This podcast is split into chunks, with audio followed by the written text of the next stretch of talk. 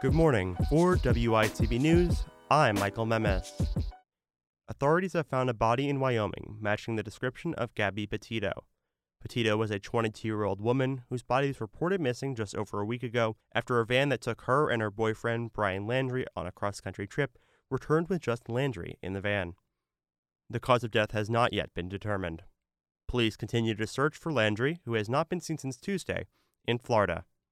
In a press release, Pfizer BioNTech says their COVID 19 vaccine is safe and generates a strong immune response in a trial of 5 to 11 year olds. The immune responses were comparable to those seen in teens and young adults. They will submit their data to the FDA for emergency use authorization for that age group. The vaccine is currently the only one authorized by the FDA for people between the ages of 12 and 17 in the U.S. A gunman has opened fire at Perm State, a Russian university, resulting in six deaths and 24 injuries. The suspect, a 19 year old student at the university, has been detained.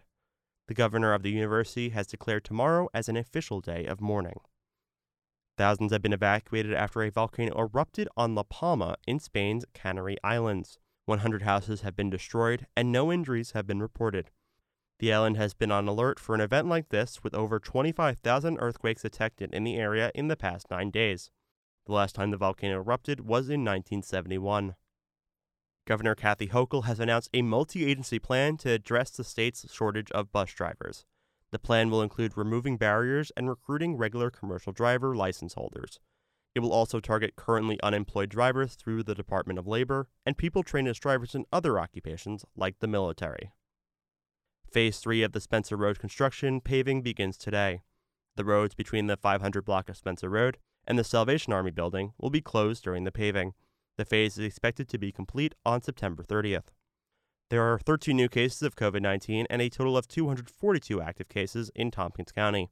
Nine people are currently hospitalized. Around 74,000 county residents are fully vaccinated. For more local news and community stories, tune into Ithaca Now this Sunday night at 7 and hear more on wicb.org/news. Now taking a look at your central New York weather. Today, sunny with highs in the upper 70s. Tonight is mostly clear and lows in the upper 50s. Tomorrow, partly sunny, highs in the mid 70s, and Wednesday, a chance of showers with highs in the mid 70s. For WICB News, I'm Michael Memes.